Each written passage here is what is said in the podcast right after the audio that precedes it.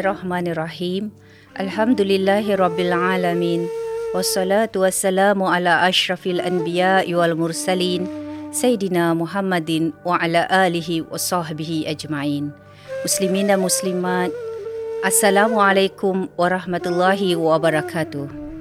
Mari kita renung sejenak sebuah kisah yang berlaku ketika Rasulullah sallallahu alaihi wasallam ingin membuat keputusan untuk berhijrah ke Madinah. Ketika inilah turun wahyu membimbing Rasulullah sallallahu alaihi wasallam dalam membuat keputusan. Muslimin dan muslimat yang dikasihi, jika kita renungi surah Al-Qasas ayat 7 ini, kita dapati konteks yang sama. Ibu Nabi Musa alaihissalam yang amat risau dan sedih kerana tahun itu beliau terpaksa melepaskan anaknya Musa alaihissalam dari dibunuh. Tiga pendidikan Rabbani dari surah Al-Qasas ini. Pertama, perintah Allah. Kedua, larangan Allah. Ketiga, jaminan Allah. Apa dia perintah Allah kepada ibu Nabi Musa? Susukan bayimu dan letakkan bayimu ke dalam sampan kecil. Setelah itu, lepaskan ke sungai Nil. Tawakal kepada Allah. Apa dia larangan Allah Subhanahu Wa Taala? Kepada ibu Nabi Musa wala takhafi jangan bimbang. Wala tahzani jangan bersedih. Emosi perlu dikawal bertawakal kepada Allah. Jangan terlalu sedih mengenang keputusan dan usaha yang telah diputuskan. Dan jangan terlalu bimbang dengan apa yang bakal berlaku kepada Nabi Musa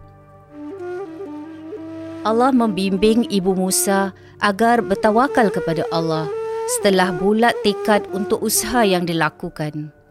Apakah dia jaminan dan janji Allah kepada ibu Nabi Musa? Anaknya akan dikembalikan dan anaknya akan memperolehi kedudukan istimewa di sisi Allah Subhanahu wa taala. Muslimin dan muslimat yang dihormati, kisah ibu Nabi Musa yang dirakam di dalam surah Al-Qasas ini ayat ketujuh turun tepat pada masanya. Ia menjadi sumber inspirasi kepada Rasulullah sallallahu alaihi wasallam ketika ingin menentukan keputusan untuk berhijrah. Tiga pendidikan Rabbani yang ditunjukkan oleh ibu Nabi Musa dicontohi Rasulullah sallallahu alaihi wasallam dalam membuat keputusan untuk berhijrah. Pertama, perintah berusaha mengatur strategi dan perancangan yang profesional. Kedua, larangan la takhaf, jangan bimbang. La tahzan, jangan sedih, dicontohi juga. Sudah pasti Rasulullah sallallahu alaihi wasallam sedih. Sedih meninggalkan kota kelahiran baginda yang dicintai. Sudah pasti ada perasaan bimbang kerana perlu menempuhi padang pasir yang tidak pasti apa akhirnya. Ketiga, jaminan Allah dikecapi Rasulullah sallallahu alaihi wasallam memperolehi kejayaan dan meraih pembukaan Mekah. Muslimin dan muslimat yang dihormati, itu cerita ibu Nabi Musa. Itu kisah Nabi Muhammad sallallahu alaihi wasallam. Cerita mereka adalah cerita kita juga. Sejarah berulang kembali. Kisah yang tercatat dalam Al-Quran bukan setakat kisah untuk dibaca ketika tidur dan juga bukan sebagai hiburan sahaja. Kisah Qurani ini ada mesej yang ingin disampaikan. Ayat-ayat cinta Allah dalam cerita ibu Nabi Musa dijadikan inspirasi kepada Nabi Muhammad sallallahu alaihi wasallam. Ayat ini juga sesuai untuk kita. Muslimin dan muslimat yang dihormati, dalam bulan Ramadan ini, mari kita renungi. Renung sejenak Rasakan apa yang dirasakan ibu Nabi Musa yang sedang dalam dilema nak melepaskan anaknya atau tidak. Ayuh bersama kita jiwai apa yang dirasakan Rasulullah sallallahu alaihi wasallam nak berhijrah atau tidak. Kisah kita beberapa tahun ini kisah pandemik. Tiga pesanan ilahi yang wajar kita contohi.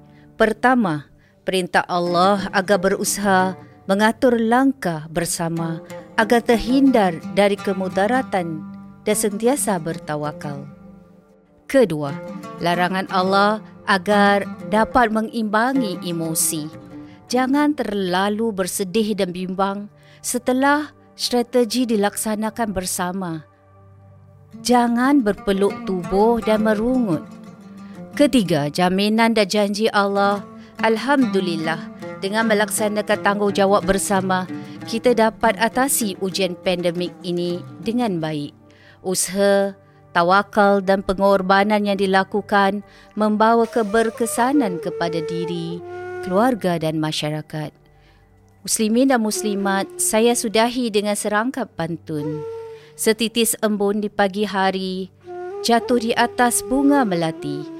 Inilah waktunya Quran direnungi di bulan Ramadan yang suci ini.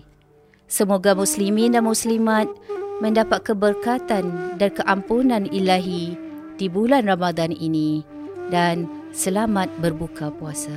Wassalamualaikum warahmatullahi wabarakatuh.